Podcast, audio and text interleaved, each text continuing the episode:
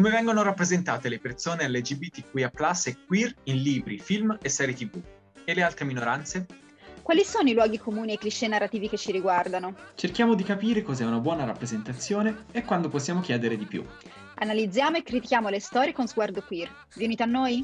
Questo è Occhio Arcobaleno.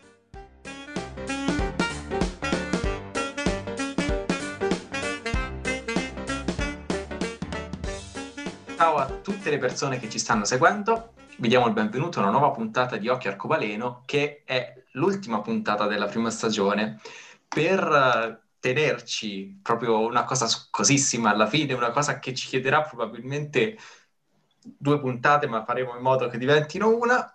abbiamo deciso di parlare in questa puntata di Sense8, cosa che non poteva mancare in un podcast che parla di rappresentazione LGBTQIA+. Ci siamo come al solito io e Violante. Ciao. E con noi c'è Donni, Donatella Ceglia. Ciao a tutti, io sono Donni, va benissimo, mi trovate ovunque sul web come Donni Scrive, sono un'autrice eh, che continua a emergere e mi piace tantissimo parlare, leggere, guardare storie queer, quindi sono contenta di essere qui. E sì, grandissima che ti sei presentata da sola perché io come al solito non so fare le introduzioni. Allora, io direi che è necessaria per chiunque non abbia visto Sense8 una piccola introduzione. Di cosa parla Sense8? La dirò, sembrerà una cavolata, ma invece sono delle premesse molto interessanti. Sense8 parla di otto persone sparse nel mondo che improvvisamente si trovano connesse e collegate le une alle altre. Connesse e collegate nel senso che eh, si trovano a vivere le, gli stati d'animo, le emozioni, eh, le une delle altre, hanno conoscenze le une delle altre, si trovano anche in un certo senso teletrasportate le une vicino alle altre, ma non, non a livello fisico, a livello solo mentale. Come questo possa succedere è una cosa complicatissima, io ci ho scritto una tesi, però eh, non stiamo qui a, dire, a parlare delle, delle, modalità di realizzazione di tutti i fenomeni fantascientifici, se così li vogliamo chiamare, cui, che ci mostra Sense8, siamo qui per parlare per l'appunto della rappresentazione queer. Perché? Perché Sense8 è stata, quando è uscita nel 2015 la prima stagione, la seconda nel 2017, poi nel 2018 abbiamo avuto il finale di serie, è stata una, una piccola rivoluzione. Come abbiamo detto tra l'altro nella puntata su Sei Corvi, il 2015-2016 sono stati una coppia di anni molto scoppiettanti da questo punto di vista tra Sari Corpi, la quinta stagione e per l'appunto Sense8, eh, perché è una serie in cui sostanzialmente tutto il cast è, è, queer, non in termini attoriali, in termini di personaggi, poi forse anche in termini attoriali, ma questo è, un è un'altra cosa. La cosa fondamentale di Sense8 è che parla di identità e connessione, poi ci arriviamo, e diciamo che le cose queer belle ce ne sono tante, ma eh, se siamo qui anche per fare un po' le, le pulci, che a distanza di 5-6 anni non sono neanche più tanto pulci, allora poteva essere una cosa super rivoluzionaria, adesso ci sono delle cose che insomma potevano essere fatte un po' meglio. E lo dico da persona che adora tantissimo Sense8, tanto che per l'appunto ci ho fatto la tesi di triennale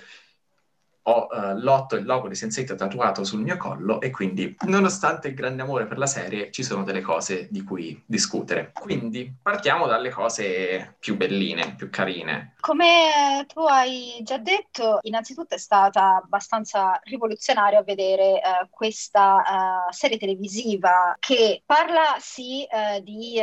di identità, di connessione, quindi la tematica queer è molto forte, ma era, penso sia stata forse la prima uh, serie di genere fantasy, azione, un po' sci-fi, un po' fantascientifico, che trattasse al suo interno di tematiche queer, che avesse un cast uh, completamente queer, almeno secondo quanto dichiarato uh, dalle sorelle Wachowski, spero di pronunciarlo bene, eh, le autrici e direttrici della serie, perché, beh, insomma, se ci pensiamo, di solito la... I prodotti di genere, prodotti che contengono azione, che contengono una trama un po' più eh, articolata, con spunti fantasy, fantascientifici, o che, non lo so, magari hanno un personaggio o due eh, queer se proprio va bene, però insomma concentriamoci su altro. E prodotti eh, lega- con personaggi queer eh, di solito tendevano a essere prodotti, non lo so, uh, storie di vita, uh, storie sulla scoperta della propria identità uh, cioè tutte incentrate uh, su queste cose, quindi come se non fosse possibile che una persona potesse essere qui e al tempo stesso essere protagonista di queste avventure fenomenali, uh, no? Che poi è un, un, tema che ricorre in questo podcast, ricorre, ricorre spesso a questo aspetto qua. Quindi già questo è stato bellissimo da vedere e penso che sia anche uno dei motivi per cui ha conquistato così, così tante persone, perché anche se eh, credo che sia rimasta forse eh, un po' di nicchia come, come serie, visto che è stata cancellata dopo due stagioni, questa nicchia è sempre stata molto molto forte e molto affezionata, quindi il legame che ha creato con il pubblico è stato veramente fortissimo. Diciamo che anche il potere di una serie che rappresenta così tante sfaccettature dell'essere umano è parlare profondamente a chi la guarda. Sì, appunto, il, il, una delle cose fortissime era proprio che per la prima volta c'era una serie TV con così tanta rappresentazione, con personaggi gay, personaggi bisessuali, personaggi pansessuali, personaggi uh, trans. basta, basta in realtà, perché però per, per, il tempo, per il tempo sembrava una cosa enorme, poi a livello proprio di, di etichette esplicite vengono usate solo gay e trans, uh, non, non, viene esplicitata la bisessualità e la pansessualità, non che questo ci sorprenda particolarmente, però ecco, la, diciamo che c'è. Per allora comunque lo, avere solo LGBT era una rivoluzione, come dicevo prima, però sei anni dopo uh, vediamo che alcune cose s- potevano essere fatte meglio. Però sì, ecco, il fatto che tantissime persone si vedessero per la prima volta è stato uno degli impatti fortissimi di questa, di questa serie. Una delle cose che, che, che, a me ha risuonato più forte è stata proprio la, il concetto di comunità. Cioè il fatto che uh, ormai si sarà capito no, tra, nel corso delle puntate di, di questo podcast che la, la Chosen Family per me è sempre un tema molto forte, molto importante. In Sense8 raggiunge dei livelli molto uh, estremi in senso buono, perché queste persone che sono connesse tra di loro, uh, non solo in termini di, uh, degli otto personaggi connessi tra di loro te- nel cluster, nella cerchia, ma anche nel senso di, come dire, maternità o paternità che vengono uh, quirizzati, nel senso che Angelica, che dà vita a questa cerchia, è eh, la madre, la matrice di questa cerchia, ma non li partorisce eh, però c'è un legame parentale e quindi eh, questo, questo, è solo un esempio di come queste parentele, questi legami tra le persone vengano, come dire, un po' quirizzati per l'appunto, cioè tolti dalla norma e dagli schemi e, ed è uno, una delle cose fortissime di Sense8. È anche una delle cose che effettivamente è durata di più nel tempo, perché eh, come abbiamo detto, eh, facendo un rewatch a distanza di 5-6 anni, eh, tutti qua dentro abbiamo trovato qualcosina da criticare, però personalmente riguardandolo, questi momenti di connessione fra i personaggi, eh, cioè, ci sono delle scene bellissime che, eh, non so, mi hanno emozionato come la prima volta, quindi eh, questa è una cosa che è rimasta, non è cambiata, l'ho trovata identica a come l'avevo trovata cinque anni fa e che è bellissimo, è bellissimo vedere che alla fine il, il cuore, il cuore della storia e questo senso di, eh, di connessione è anche quello che resiste di più nel tempo e è sempre capace di emozionare. Ecco. Una delle cose di cui si sente più la mancanza, sicuramente le persone che se ne rendevano conto ne sentivano la mancanza già al tempo, io me ne rendo conto adesso, a qualche anno di distanza, ma una delle cose di cui si sente più forte di cui si sente più fortemente la mancanza è la rappresentazione della sessualità o della romanticità e o della romanticità, perché in una serie che fa della rappresentazione queer la sua forza, questa roba ci sarebbe dovuta essere ma a, prescindere dal fatto di decidere di mettere un personaggio Ace o Aro, c'è uh, soprattutto nei confronti delle persone sessuali e eh, nello specifico delle persone sessuali sex repulsed, c'è un po' di, come dire, di afobia perché c'è un'esaltazione molto molto forte del sesso uh, all'interno della serie. Non che ci sia niente di male di per sé, ma uh, viene raccontato come una cosa fondamentale per la vita. Eh, che è fondamentale alla riproduzione quasi sempre, ma non è una cosa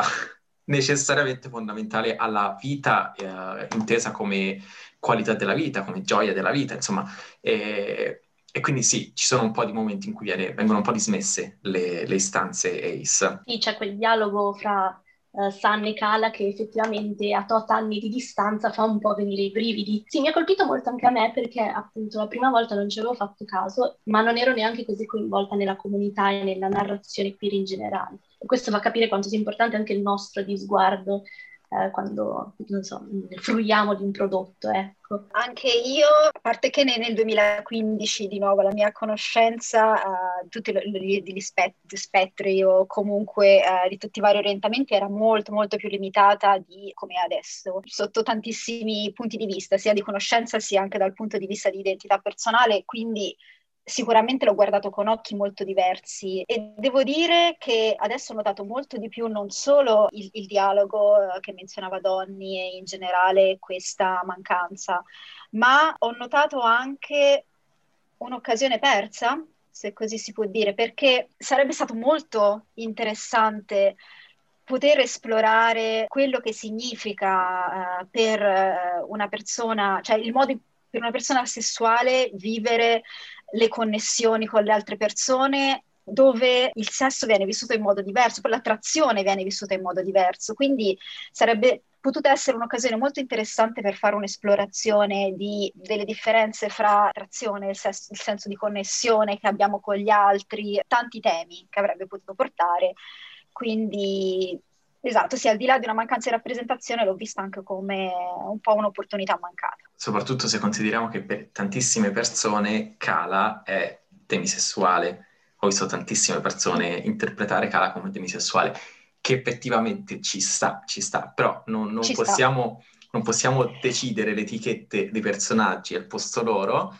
però poteva essere un'occasione. E in questo, per esempio, a me dà un sacco fastidio il fatto che eh, Lana Koski abbia detto tutti i personaggi sono pansessuali. No,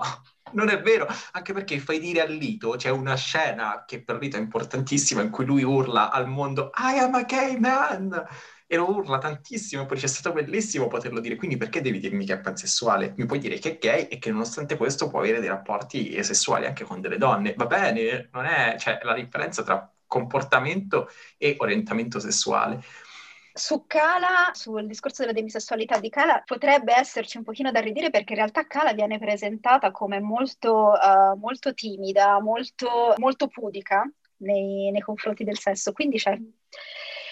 è un'associazione anche lì, cioè dove, eh, dove è il fatto che la, la sua, il suo sentire attrazione eh, iniziare a provare attrazione per Wolfgang, per Rajan, poi vabbè lì ci, ci torneremo, è un discorso complicato, però credo che loro volessero farlo passare più come eh, abbiamo questa, questa ragazza, questa donna che è cresciuta in un ambiente molto conservatore, non ha esperienza, ha molte reticenze e ehm, grazie alla connessione con il cluster si apre al mondo, quando la divisessualità è molto diversa, quindi di nuovo un'occasione mancata magari per provare a, a, a investigare certi discorsi. Una delle, cioè io dicevo della demisessualità, io non, ho, non l'ho interpretata in questo modo perché non essendo demisessuale eh, non, non, mi permetterei mai, so, cioè persone demisessuali che hanno detto io mi ci rivedo, quindi eh, solo per questo l'ho, l'ho, l'ho, riportata la cosa, però sì, cioè la sì, demisessualità sì. poi è una cosa molto sfaccettata ovviamente come qualsiasi orientamento. Ehm, però poi hai nominato la cosa del Kala che, che, scopre se stessa aprendosi al mondo e dovremmo dire aprendosi all'Occidente, visto che poi è quello il discorso, ma ci arriviamo anche a quello dopo. Mi viene da ridere, ma perché cioè, stiamo facendo le pulci, e che poi non sono così piccole, però cioè, possiamo amarla pur rendendoci conto dei vari limiti e problemi che questa serie ha come per esempio il fatto che tutti i corpi presenti in questa serie sono super, super, super conformi, cioè sono tutti bellissimi, sono tutti super sexy, sono tutti che si adeguano perfettamente agli standard di bellezza. E, e non solo, ovviamente non c'è disabilità, eh, tutti i corpi sono magri, eh, anche qui è un'occasione sprecata, perché queer non si riferisce solamente all'orientamento sessuale o romantico o all'identità di genere, si riferisce a tutte le cose che vanno al di fuori degli schemi. E, e quindi poteva essere,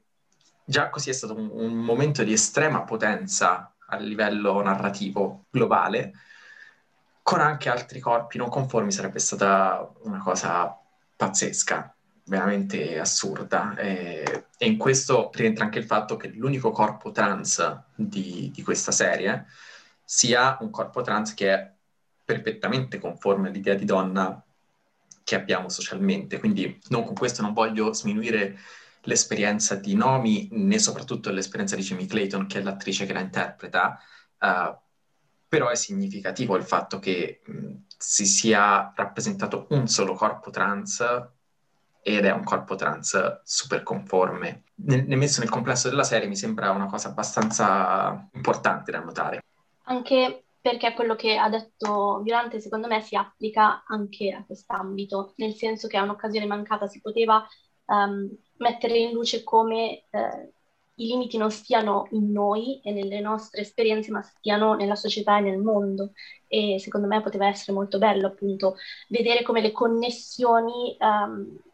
come posso dire, filtravano la nostra singola esperienza, cambiavano la nostra singola esperienza e anche qui un'altra occasione mancata che forse al giorno d'oggi serve, ecco, sarebbe, sarebbe stata importante, diciamo così. C'è da dire che anche quando introducono tante altre cerchie, anche quelle cerchie sono molto conformi, quindi neanche mm. di sfuggita, diciamo, si vede qualcosa di, di, di diverso dal, dal, solito canone, ecco. Un altro dei, dei punti, molto rapidamente però, che che mi ha fatto riflettere tantissimo uh, quando ho riguardato la serie è stato quando all'inizio io dico delle cose, cioè gli spoiler non esistono in questa puntata, cioè ci sono, ma facciamo finta di no, sono passati tre anni dalla fine. Ehm, quando Daniela scopre che Lito sta con un uomo e rimane un po' scioccata, uh, Hernando, che appunto è l'uomo di Lito, dice il problema è che non hai un pene, uh, quindi fa, fa, corrispondere il genere ai genitali e l'attrazione ai genitali. Ora, l'attrazione ai genitali ci può stare, però fa corrispondere il genere ai genitali. E, e in una serie che affronta anche la questione dell'essere uh, trans, mi ha fatto stranissimo, cioè nel senso, perché stai parlando anche di questo? Perché devi rinforzare questa cisnormatività, no?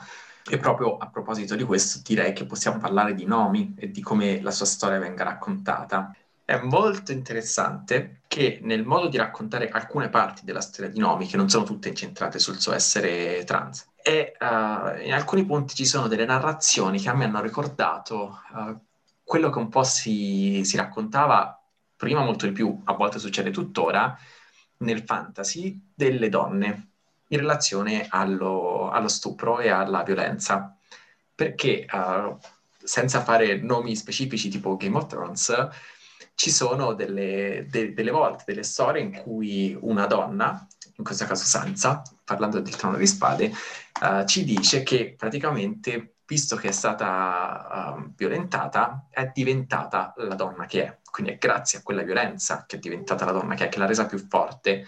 E in un contesto del genere, di solito, gli uomini che invece non sono violenti, non stuprano, sono, sono com- come dire, messi su un piedistallo come grande esempio di persona gentile e buona da seguire. Con Nomi succede più o meno la stessa cosa,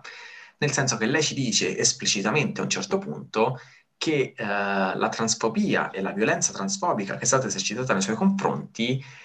è ciò che l'ha resa la donna che è oggi. Che è, quindi ci dice che, è, che lei è la donna che è grazie alla violenza e non nonostante quella violenza. E dice anche che la vera violenza questa è una frase proprio che cito, la vera violenza non è quella degli altri su di noi, ma quella che noi facciamo a noi stessi per cercare di essere chi non siamo. Che per carità, cioè, a livello teorico ci possiamo anche essere, cioè possiamo anche essere d'accordo, no? che effettivamente eh, con, costringerci ad essere chi non siamo è una violenza nei nostri confronti. Però, ecco, come dire, mi è fatto un po' strano questa, come dire, questa, in un certo senso, ringraziare la, la transfobia del mondo, del mondo, esterno, che per carità, uh, se vogliamo andare a vedere tutte le sfumature, è vero che a volte ci può, come dire, costringere a vedere certe cose di noi, ci può uh, far smettere di voler sopportare determinate angherie, per usare un termine molto desueto, eh, Però ecco, da, da lì a dire che siamo chi siamo grazie a quella violenza, mm, mm. E soprattutto poi succede anche più avanti nella seconda stagione, quando la sorella di Nomi si sposa, la sorella Tigan, alla cena di prova del matrimonio, Nomi fa eh, da testimone, fa da testimone, non so come si dice in italiano, si è testimone, da damigella d'onore, non mi veniva, da damigella d'onore fa un discorso per uh, raccontare sua sorella e la elogia per la sua gentilezza. Dice che sua sorella è molto gentile, che è un grande esempio di gentilezza, è una persona splendida, bla bla bla bla bla bla. E alla fine del suo discorso, il climax, quello emotivo, è uh, l'episodio di quando Tegan poteva fermare Nomi dal, dall'operarsi, perché Nomi aveva falsificato la firma della madre e la sorella lo sapeva, però non l'ha fatto. E eh, la mattina dopo, quando si è svegliata in ospedale, Nomi ha trovato Tegan che le teneva la mano. E questo è portato come esempio di grandissima gentilezza, ma eh, in realtà questo è il minimo. Non odiare tua sorella per chi è e supportarla nelle sue scelte, nella sua vita, non credo che vada mostrato come, per carità, diciamo che dato il contesto mondiale e globale, sicuramente non è la cosa più comune, però portarlo come grande esempio per uh, sottolineare la gentilezza di una persona, mh, boh, a me sembra il, il bare minimum, no? Per, uh, per essere delle brave persone. Però... Sì, sì. In quel discorso poi eh, no, no, mi fa tutta una mm, specifica sul fatto che sua sorella avesse paura per lei, no? E non lo so, a me mi ha colpito molto come cosa perché eh, ci si concentra sempre tanto sulla preoccupazione, il mondo non è fatto per accoglierti, però il mondo potrebbe rifiutarti, eccetera, e non si capisce quanto questo sia eh, un'altra forma di violenza, forse non eh, eclatante come altre, però è mettere davanti la sicurezza e la preoccupazione, che sono cose sacrosante, però metterle davanti al, al mio esistere, che non è qualcosa che dovrebbe succedere, ecco, anche nei momenti di mh, affetto e di paura per chi si ama, secondo me. C'è del bel gaze in questa, in questa serie. Una delle, delle cose che, quella un pochino più da,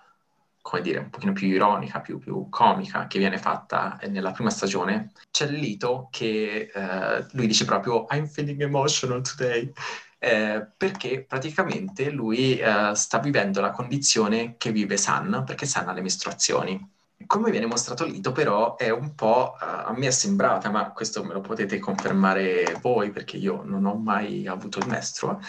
eh, viene raccontato un po' come quella stereotipica presa in giro del maestro, no? che è emotivo, che si commuove, che è nervoso, che, si, che, non riesce a concentrarsi, che è gonfio e tutte queste cose qua. È, è palesemente una cosa comica, però di nuovo eh, serve un po' a rinforzare una certa narrazione. Sì, poi qui non solo si sottolinea quanto le donne siano irrazionali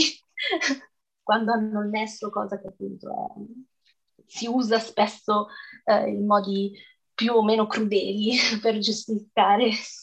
la misoginia diffusa della nostra società, ma in più Lito viene spesso utilizzato come spalla comica e spesso, mh, diventa spesso una macchietta, eh, soprattutto quando si sottolineano quelle parti di lito che la società attribuisce alle donne, quindi è uno drammatico, è uno, eh, quella che viene definita, fra virgolette, una drama queen, eccetera. E, e questo è l'esempio estremo di eh, quanto l'omofobia sia legata alla misoginia, almeno secondo me, quindi quanto legame ci sia fra queste due visioni eh, retrograde del mondo, ecco. L'altra cosa, sempre a proposito di male gaze, uh, questo vabbè è, divertente da notare perché nella puntata precedente eh, siamo andati avanti non so quanto sul fatto che belli combattimenti, che bello vedere le donne che finalmente combattono con uh, i capelli che non sono nel mezzo, senza indossare tacchi 12 e quant'altro. E qua viene eh, molto spesso da notare come sì. San ha i capelli eh, in faccia molto, cioè di continuo mentre, mentre combatte, cosa che insomma in realtà eh, è molto fastidiosa. E beh, devo dire che il, discorso tacchi io, io, questo è un piccolo appunto, sono sempre triggerata quando vedo il, le, le, donne sui tacchi impossibili che combattono, perché come cavolo fate? Cioè, non esiste, dai, non, non, è, non, è, realistica. Anche se non esagerano, perché per esempio San usa sempre calzature comode, anche Nomi uh, usa le sneakers e quant'altro, però comunque cioè, ci sono personaggi tipo Daniela o Amanita che appunto ogni tanto danno specialmente nel finale mi sembra, danno calci oppure sono in mezzo a queste situazioni che scappano per i tetti con questi eh, stivali a mezza coscia e il tacco gli esce a spillo, dico vabbè, ok. O anche, o anche Cala per esempio, che vabbè non è tipo ad attacchi, però io con delle ballerine di stoffa finissime che sono più o meno come andare scalza, ecco. Vabbè, un piccolo dettaglio questo che... Ma la, la cosa invece che mi ha dato un po', un pochino più fastidio è stato nel sesto episodio della prima stagione, quando Will e Diego sono in palestra a fare esercizio e Diego, che è il collega di Will, fa catcalling. E tutto passa così, come se fosse una cosa normale. Cioè, lui fischia dietro a queste tizie che gli passano accanto. Tizie che sembrano rispondere in modo molto contento al catcalling. Certo, che... certo, why not? Allora, cioè, c'è tutta questa situazione che in realtà penso che da qualsiasi punto la guardi qualcosa di problematico si trova. Ora non so quanto abbia a che fare con uh, male gaze o diciamo che è problematica sotto molti aspetti. Sì. In pratica cosa succede nella prima stagione? Che Dani, che sta fuggendo da uh, marito, ex marito violento, uh, è a casa di, uh, di, Lito e Hernando e sta iniziando questa relazione poli fra i tre e lei li filma mentre loro fanno sesso, mentre Lito e Hernando fanno sesso, tiene questi video, queste foto sul cellulare. Il marito violento li scopre, trova questo cellulare e quindi ricatta sia Lito che Dani eh, che dice oh, eh, Dani torna con me eh, oppure io rilascio queste foto nel mondo quindi eh, rovinando la reputazione di Lito che in quel momento eh, è ancora in the closet e Dani va col marito. Poi, quindi per questo motivo poi Hernando lascia Lito, Lito ha tutta una crisi esistenziale mistica, eh, anche qui rappresentata, come diceva prima Donny, molto in un modo molto drama queen e quindi decide mh, di, eh, che no, non gli importa se, se, queste foto vengono rilasciate, va a riprendersi Daniela, proprio letteralmente lui va a riprendersi Daniela, presentata così, fa una bella scazzottata con il marito violento, Daniela intanto in questo momento sullo sfondo completamente, con il volto completamente tumefatto, eh, Lito vince questo scontro e si porta via Daniela. Ora, io non so veramente neanche da dove partire per dire quanto è problematica tutta questa situazione, a partire da foto e video intimi registrati senza consenso e questa cosa non viene mai, eh, non viene mai esplicitata in questi termini. E c'è anche un altro frangente poi in cui Dani, quando vanno al Pride, fa una foto a una coppia di ragazzi seduti a un tavolo vicino. Quindi è proprio una cosa che non viene problematicizzata dalla serie mai, in nessun momento. E Dani continua con questa cosa senza mai rendersi conto di quanto sia irrispettosa. Quindi questa è la prima cosa problematica. La seconda cosa problematica è il discorso del ricatto fra fare coming out e eh, rimandare una donna in una situazione di, eh, di violenza domestica e il fatto che cioè, Lito abbia bisogno che il suo compagno, che Hernando, lo lasci per fare tutto questo percorso per capire quanto fosse sbagliato e poi appunto essere anche presentato come, come l'eroe che salva la, la, la, la, donzella in pericolo dal, dal marito. Insomma, onestamente non, non, so neanche dire cosa è, più, cosa è problematico da dove cominciare. Il fatto è che Lito poteva essere un, bel, un, bellissimo personaggio, un personaggio che io adoro, però poteva essere un bellissimo personaggio e invece è uno di quei personaggi che sembra scritto 15 anni prima di quando è stata effettivamente scritta la serie, perché è proprio tanto stereotipato, il, il suo arco narrativo nella prima stagione riguarda tutto il suo coming out, il suo scendere a patti eh, con la sua immagine pubblica e la sua sessualità. Eh, non lo so, Lito è una di quelle cose che mi, lasci- mi lasciò perplessa anche all'epoca, perché è una narrazione che già all'epoca mi sembrava un pochino che si stesse superando, ecco, e, riguardarlo adesso mi ha, mi ha, fatto un po' piangere il cuore perché appunto è uno dei personaggi che preferisco, però è innegabile che sia stato scritto con, certe, con una certa cecità su tanti, su certi argomenti importanti. Però devo dire che la relazione tra uh, Lito, Hernando e Dani, epurata e dei vari problemi di cui abbiamo appena detto, comunque è una, una queer platonic relationship bellissima. Cioè non so neanche se definirla una relazione poliamorosa perché no, no, non è proprio una relazione poli, uh, perché poi appunto Lito e Hernando stanno insieme, Dani vive con loro, c'è una relazione un po' stra- cioè, ehm, strana, nel senso che non è comune, non è, uh, come dire, inscatolabile facilmente in, un, in una parola, eh, però è bellissima, cioè sono tre persone che convivono, sono una famiglia, per l'appunto, tornando al discorso di prima,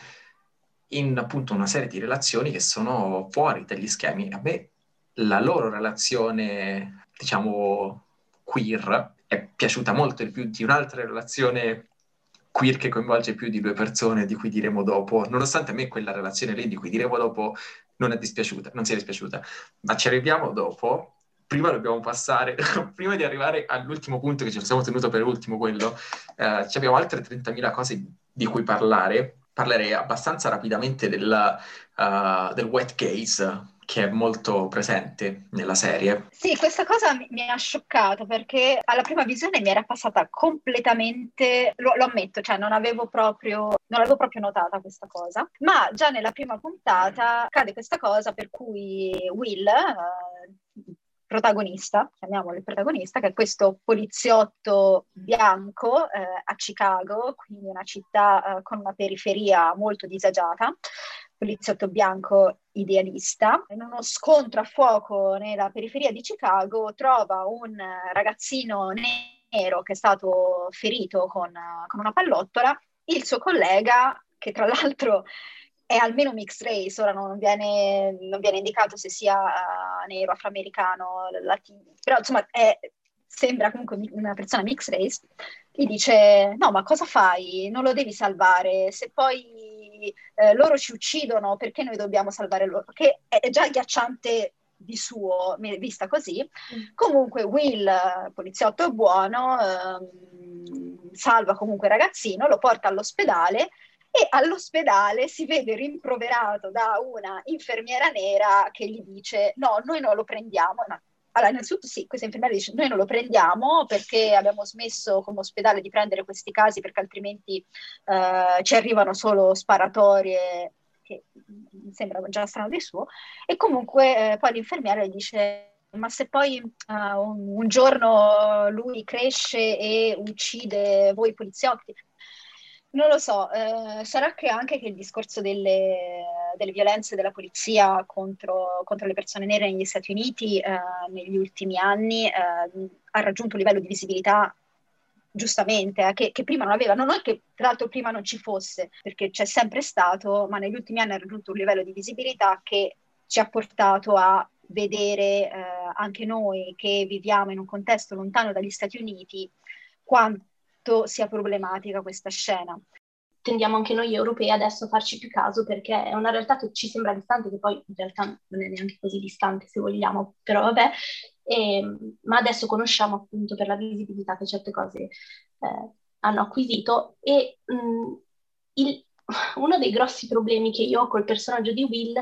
è che è il classico personaggio scritto da eh, statunitensi per glorificare, insomma, eh, gli Stati Uniti che sono personificati nel classico uomo bianco che lavora per la legge, l'esercito e quant'altro e che è l'eroe, eccetera. Quindi io Will proprio ho, ho tante difficoltà a digerirlo, come ho tante difficoltà a digerire tutti i personaggi come lui che invadono quasi ogni serie prodotta da Netflix, Prime, eccetera. Quindi sì, mh, mm, rivederlo ha confermato la mia impressione su Will, che prima era molto vaga e ora forse identifico con più chiarezza dopo tutti questi anni. Io devo dire, a me Will eh, piace tantissimo, ma è una cosa puramente fisica, però è innegabile il fatto che lui sia il protagonista. Cioè questa non è una serie con otto coprotagonisti, è una serie in cui c'è Will, protagonista, e gli altri sono i coprotagonisti. Purtroppo eh, cioè, basta, cioè io veramente mi sono, mi sono appuntato tutte le volte in cui c'è un problema e chi è che arriva a risolvere il problema è sempre Will. Will salva tutte le donne, Will salva tutti gli altri uomini, uh, è sempre lui che, con, diciamo, che gestisce il tutto. Eh, poi cerchiamo per bene, prima di, di, passare proprio a Will come personaggio singolo, la, che poi è l'incarnazione del white gaze, del male gaze che è presente in questa serie, come livello generale proprio, tutti i paesi che non sono puramente occidentali sono molto stereotipati, cioè l'India, uh, Capius uh, e l'Africa, uh, ma anche in realtà un po' la San con la Corea. Sono tutti sì, abbastanza rappresentati in modo stereotipico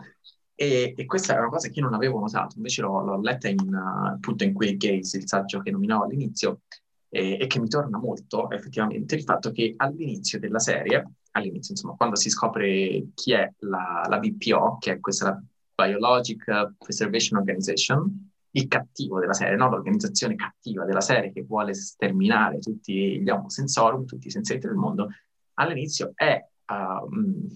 alleata con i governi, cioè sembra una cosa dei governi cattivi che vogliono sterminare un gruppo di persone, e poi invece nel finale diventa un'organizzazione terroristica in cui le forze dell'ordine aiutano a uh, a sconfiggerla, per esempio in Francia, quando sono, no, sì, quando sono in Francia, uh, Lito chiede aiuto ai poliziotti per fermare i cattivi della BPO e, e poi diventa una cosa un po' camorrista. E poi insomma alla fine uh, finisce tutto che la BPO era la cattiva con cui i governi buoni non avevano niente da che fare, infatti loro finisce che la serie viene festeggiata in cima alla Torre Eiffel a Parigi uh, e su cui Gates facevano notare che proprio in, in conseguenza un po' anche de, di quello che è successo al Bataclan, insomma è, è un po'... Mm. Avrei anche un po' da, da, dire sul modo in cui viene celebrata la Francia e i francesi nell'ultima puntata, il modo in cui viene esaltata la Francia, un paese fortemente colonialista, in cui l'impronta colonialista è ancora molto forte in tante cose, il modo in cui viene, noi francesi difendiamo il nostro stile di vita, che sì, era riferita agli scorsi attacchi al Bataclan, però mm, insomma, ecco, ignora tutta una parte della storia francese che, insomma,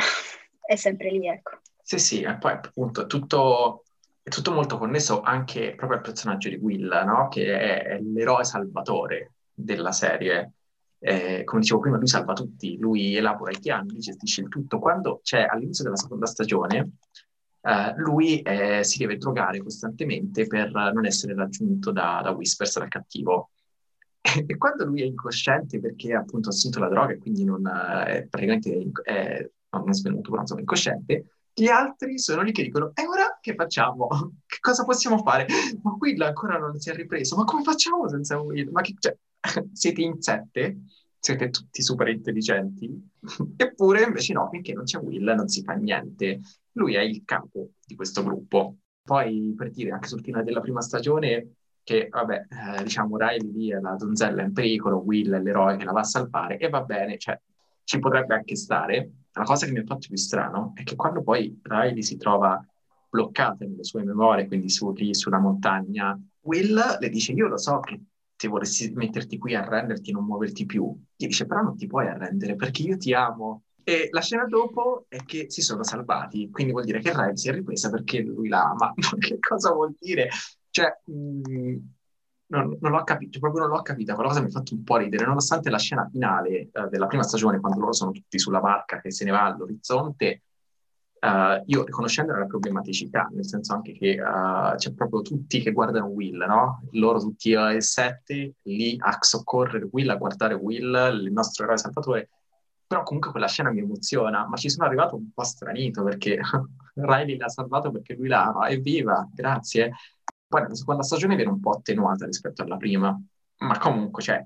penso che sia anche tanto legata a questa glorificazione del, dell'amore e delle relazioni romantiche che c'è un po' in tutto Sense8 e sarebbe bello, sarebbe stato bello secondo me um, dare a quei momenti invece uh, la forza del, dell'identità, cioè mh,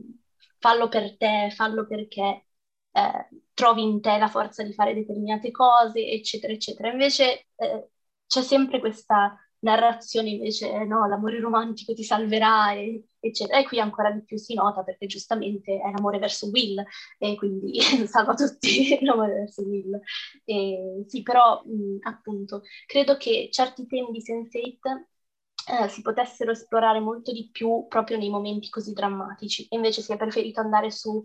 una retorica, una narrazione comunque molto conosciuta, che ha molto successo innegabilmente, ma che eh, in una serie come Sense8 ci si aspetta magari venga un po' abbandonata. Tra l'altro poi, eh, visto che abbiamo parlato nelle puntate passate no, della amatonormatività e di come poi molte storie finiscano sempre per ricondursi all'amore romantico, cioè se, anche Sense8 cade un po' in questa trappola, uh, innanzitutto appunto con il fatto che mh, tutte le cose tragiche accadute nel passato di Riley sono spazzate via con un bel colpo di spugna dall'amore di Will. E poi anche il fatto che alla fine della serie tutti i personaggi, cioè tutti i Sense8, finiscono in una relazione romantica di qualche tipo, perché anche i due personaggi che tra l'altro molte parti del fandom avevano un po' canonizzato come uh, ace o romantici, ovvero Cafius e, e Sun, alla fine anche loro trovano il loro uh, relativo interesse amoroso uh, e quindi finisce eh, che siamo tutti in uh, una relazione romantica di qualche tipo. Eh, io avevo letto uh, un articolo al tempo, cioè un po' di tempo fa, avevo letto un articolo che parlava di come però fossero un po' asessualizzati, passatemi questo termine orribile, uh, solo i personaggi non occidentali. E quindi secondo me magari questa critica è un po' arrivata e loro hanno cercato un po' di risolvere questo problema, perché effettivamente tutti i personaggi non occidentali e non bianchi vengono un po', hanno un rapporto con la sessualità e con il, il comportamento sessuale mh, più pudico, più, insomma, mh, trovate voi il termine adatto, però è innegabile che ci sia una certa differenza, ecco, vuoi che sia una differenza che vuole sottolineare una certa cultura, cosa che io non condivido, ma vabbè, però esiste. Ritorna al discorso del white gaze, cioè ritorna mm. tutto. Siamo a Cala. Allora, io faccio la premessa, ovvero che quando guardai la serie per la prima volta nel 2015, a me piacevano molto Kala e Wolfgang come coppia, cioè mi ero molto appassionata alla loro storia e alla loro dinamica, ma anche forse perché a me piace vedere le storie d'amore in costruzione e questa era l'unica storia d'amore in costruzione nello show perché eh, Nomi e Amanita, una coppia già solida fin dall'inizio Lito Hernando, stessa cosa. Will e Riley è il classico caso di Insta Love fatto e finito, non commento neanche, e quindi um, diciamo che l'ho sempre considerata l'unica storyline uh, di storia d'amore in costruzione uh, della serie. Quindi, quando poi alla fine, così in un modo che ho avvertito molto out of the blue, questa storia prende una direzione completamente completamente diversa da quella che era stata promessa nelle due stagioni precedenti, ci sono rimasta uh, molto male. E ora, riguardandola, capisco anche perché non per tutti sia stata così, però comunque un po' di questa cosa non ci stava per niente, continuo a provarla. Allora, qual è il discorso? Il discorso è che noi vediamo per due stagioni eh, questa dinamica di, eh, di Kala, che è una ragazza di buona famiglia indiana, una bollywoodiana, se così vogliamo dire, che eh, è in un um, fidanzamento barra matrimonio combinato dalla famiglia con uh, Rajan, che comunque è un uomo che uh, ci viene presentato come molto moderno, molto occidentale eh, nei modi, anche se poi su questo discorso di Occidente versus eh, eh, Oriente c'è un, c'è un, po' da... però comunque, matrimonio che lei, se, cioè in cui si ritrova più per senso di dovere che per altro, perché viene ripetuto spesso che lei eh, non è innamorata, lei non entra in questo fidanzamento innamorata di quest'uomo. Al tempo stesso Kala scopre di essere una Sense8, uh, vede eh, Wolfgang, hanno questo momento di connessione e insomma potete, si può immaginare dove, dove sta andando a parare la cosa. Quindi per due stagioni noi vediamo questo conflitto di, di Kala che è da una parte in una relazione che non ha voluto se non per senso del dovere eh, e dall'altra ha questo uomo con cui c'è una forte attrazione, una forte intesa, sicuramente aumentata anche dal fatto della connessione mentale che condividono. E tutte le, le due stagioni sembrano improntate al, al percorso per cui eh, Kala smette di inseguire quello che dovrebbe, il senso di quello che dovrebbe fare e eh, inizia a inseguire quello che vorrebbe fare. Quello che dovrebbe fare dovrebbe essere Rajan, quello che vorrebbe fare dovrebbe essere Wolfgang. Sul finale della seconda stagione Kala decide di, eh, di lasciare Rajan, almeno sembra molto intenzionata a lasciare Rajan, anche perché poi nel frattempo eh, Rajan, che era sempre stato presentato come l'uomo gentile che cerca di capire sue, uh, i suoi bisogni, di ascoltarla e quant'altro, iniziamo, abbiamo scoperto che in realtà non è proprio così uh, limpido come sembrava all'inizio, infatti aveva degli affari sporchi con la propria compagnia farmaceutica, vendeva medicine scadute ai paesi del terzo mondo, che è una roba che personalmente lì, in quel momento, è il momento in cui ho detto ok, Rajan come personaggio da questo momento non viene più considerato eh, una persona per cui ti fare, perché c'è una roba veramente orribile quella che, eh, di cui era complice che stava, che stava facendo. Poi arriva il finale e improvvisamente hanno tutti un trapianto di personalità. perché Rajan insegue Kala a Parigi, incontra anche Wolfgang, non si fa nessun problema quando scopre di, di, di questa connessione connessione tra i Sense8, della relazione fra Kale e Wolfgang. C'è questa scena dove loro sono in, in una decappottabile macchina tutti insieme in Italia e senza che ci sia stata la minima discussione al riguardo ci sono Kale e Wolfgang sul sedile posteriore tutti abbracciati in public display of affection e, e, Rajan sul sedile davanti che è lì tranquillo. Poi anche a un certo punto, non so, cioè, ci sono dei, dei, dei, baci tipo che Kala bacia Wolfgang davanti a Rajan, eh, bacia Rajan davanti a Wolfgang, quant'altro, e nessuno, nessuno si fa, cioè è tutto che, cioè, ci sta benissimo, nel senso... Mh, non sono mai stata contraria alla svolta ehm, poliamorosa che questa relazione ha preso di per sé, ma mi è sembrata una contraddizione con tutto ciò che ci era stato raccontato prima. Cioè questo secondo me rientra in uno di quei casi di, ok, cioè, c'è stata data una rappresentazione eh, di una relazione poliamorosa che secondo me non è stata fatta bene, quindi come la viviamo? Siamo comunque contenti di questa rappresentazione? Oppure magari vogliamo anche che sia fatta con più coerenza con la pers- caratterizzazione dei personaggi, eh, del loro arco narrativo, eh, della loro personalità, perché per me quello che ho visto è stata una personalità completamente diversa eh, dei personaggi nel finale, non di, non, di, Wolfgang, però ecco così insomma che, che il Rajan che c'era stato presentato per uh, due stagioni non batta ciglio davanti a sua moglie che uh, bacia un perfetto sconosciuto uh, con cui ha questa forte ehm, relazione romantica, sessuale e quant'altro, mi ha fatto molto strano. Quindi tutta la cosa l'ho vista gestita molto così, molto poco bene e oltre a questo, ritornando al discorso del web gaze, effettivamente il modo in cui viene presentata questa alternativa per Kala, sì, non è, non è il massimo perché Wolfgang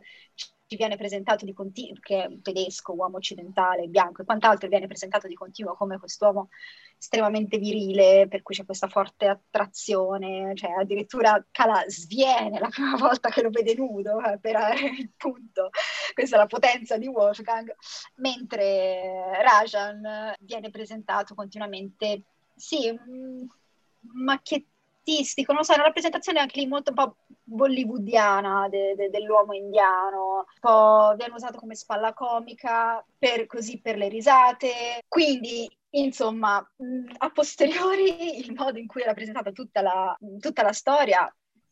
era effettivamente molto problematica. Poi entra in gioco qua la, la, la, la, me che guarda il modo in cui una certa storia era stata costruita, vedo alcune promesse tradite e quindi la polemica poco andata giù per questo motivo. Ecco. Allora, io invece devo dire che non è la prima volta che mi trovo in disaccordo su questo punto con persone in generale. A suo tempo, quando ho visto il finale la prima volta, questa cosa della svolta poli mi è piaciuta tanto, non, non tanto in termini di uh, costruzione narrativa o di rappresentazione in sé del poliamore, ma del fatto che uh, tutti, tutto il pubblico per, anni, per 2015, per tre anni, era lì che tifava perché eh, Kala lasciasse Rajan e uh, si mettesse con Wolfgang. E poi alla fine invece quello che è successo è stato che Kala si è messa con Wolfgang, ma in un modo diverso da come la gente si aspettava. E questo era il motivo per cui all'inizio mi piaceva, cioè nel senso sì, va bene, li facciamo mettere insieme, ma uh, non è che se si devono mettere insieme vuol dire che necessariamente Kala deve lasciare Rajan. E questo era il motivo per cui all'epoca mi, mi aveva, per quanto riconoscessi che fosse stata costruita un po' di fretta, era il motivo per cui all'epoca mi era piaciuta. Riguardandolo, sapendo il punto, il punto di arrivo di questa storia, in realtà io devo dire che non ho visto per due stagioni Kala che non vuole stare con Rajan. Cioè, allora, nella prima stagione è evidente che lei non ci voglia stare con Rajan. Uh, il matrimonio non è combinato, in realtà. Cioè, lei per puro senso del dovere ha accettato di uscire con Rajan, anche, tra l'altro per lui... Eh, hai ragione, mi sono confusa io, ragione. Cioè, sì, ma, cioè, perché in realtà ha un po', su di lei ha un po' l'impressione del matrimonio combinato, perché lei alla fine accetta Rajan solo perché piace tantissimo alla sua famiglia e solo perché tutto il mondo lo trova super interessante. Quindi sì, nella prima stagione è proprio Kala che dice no, io con Rajan non ci vorrei stare, voglio andare da Wolfgang. Poi nel finale della prima stagione lei vede Wolfgang che è un mostro perché ammazza la gente così in dei modi orribili. E quindi iniziamo la seconda stagione che Kala si è sposata con Rajan, no? Che infatti diceva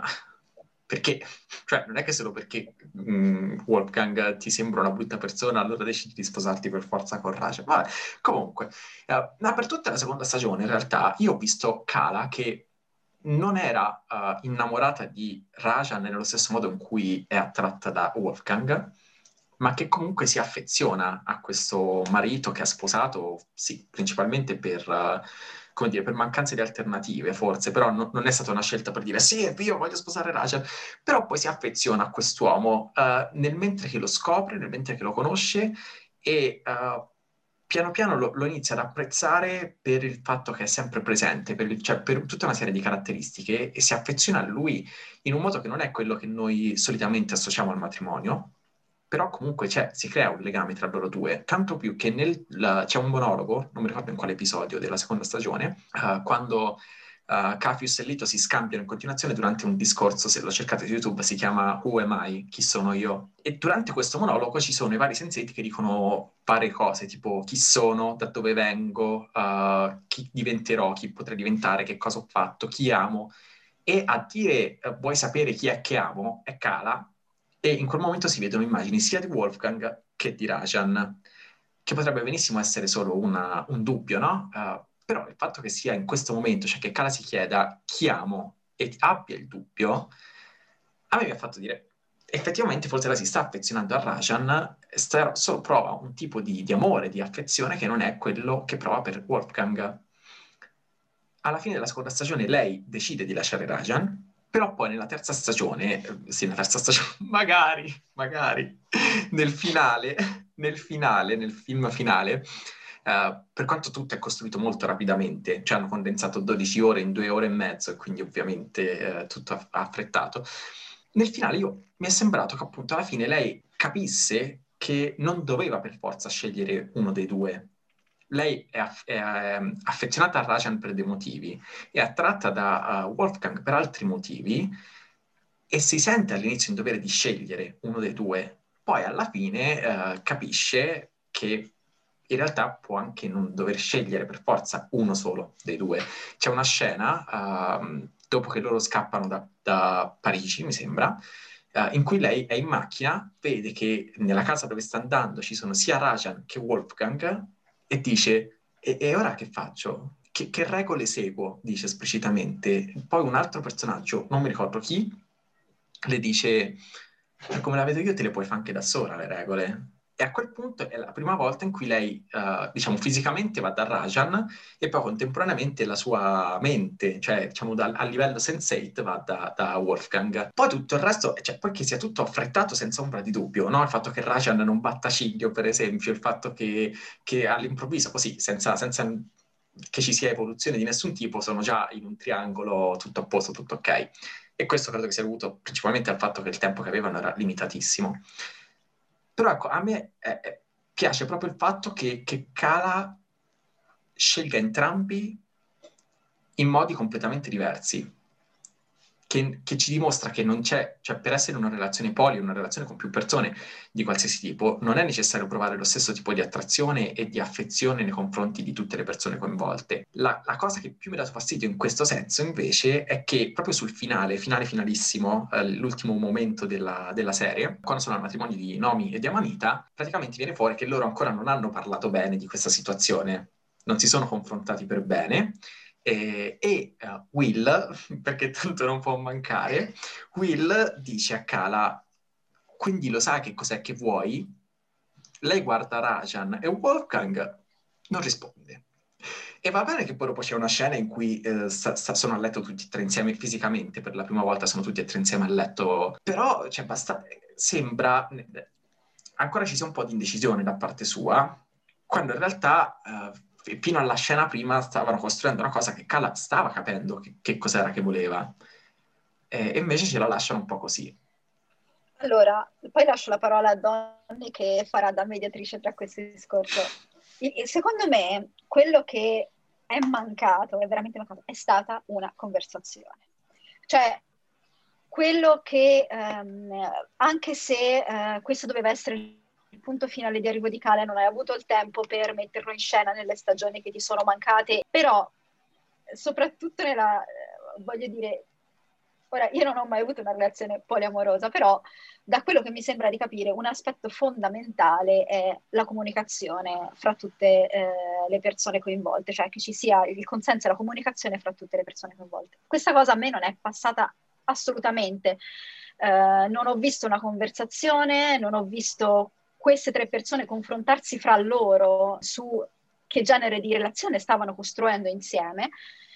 eh, cioè, appunto, come dici, cioè, fino alla fine vediamo Kala che è indecisa, allora, ok, una scena eh, in cui fa sesso con entrambi, che comunque non dice niente, perché non dice che in realtà adesso sia in una relazione, uh-huh. non ci dice mh, mm, che è così che, sa- che, sarà, non ci dice niente in realtà, quindi è stato tutto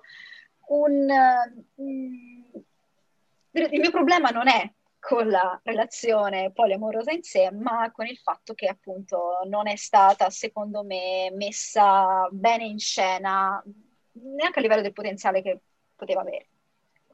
Poi lascio la parola a Donny. Donny, ti, ti, lascio subito la parola, dico solo che, velocissimo, secondo me non era neanche necessario che loro dimostrass- cioè, ti mostrassero, ci mostrassero il momento di, in cui viene stabilita questa relazione poliamorosa, perché il punto non era quello, il punto è cala, cioè il punto non sono Wolfgang e Rajan in questo senso, è Kala. Quindi la, la, il discorso tra tutti e tre, eh, in cui stabilire, diciamo, come far funzionare questa cosa, ce lo potevano lasciare anche per, do, cioè per uh, quello che non veniva mostrato, no? Puntini di sospensione, poi parleranno dopo, non è un nostro problema. Ma Kala, bastava che quando Will sul finale diceva Kala, sai che cosa vuoi? Lei dicesse sì,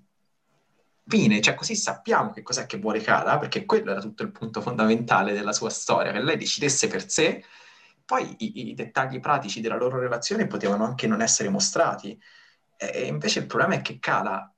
eh, ci viene lasciata in sospeso, è, è il, mio, il, mio, fastidio, però vai Donny. Allora, partiamo dal presupposto che io risolverei tutti i triangoli mai scritti, filmati, eccetera, con una relazione poli, quindi io sono di parte in questo senso, perché per me tutti i triangoli andrebbero risolti così. Come diceva Violante, però secondo me eh, c'è un problema a livello proprio di scrittura e di caratterizzazione dei personaggi, nel senso che secondo me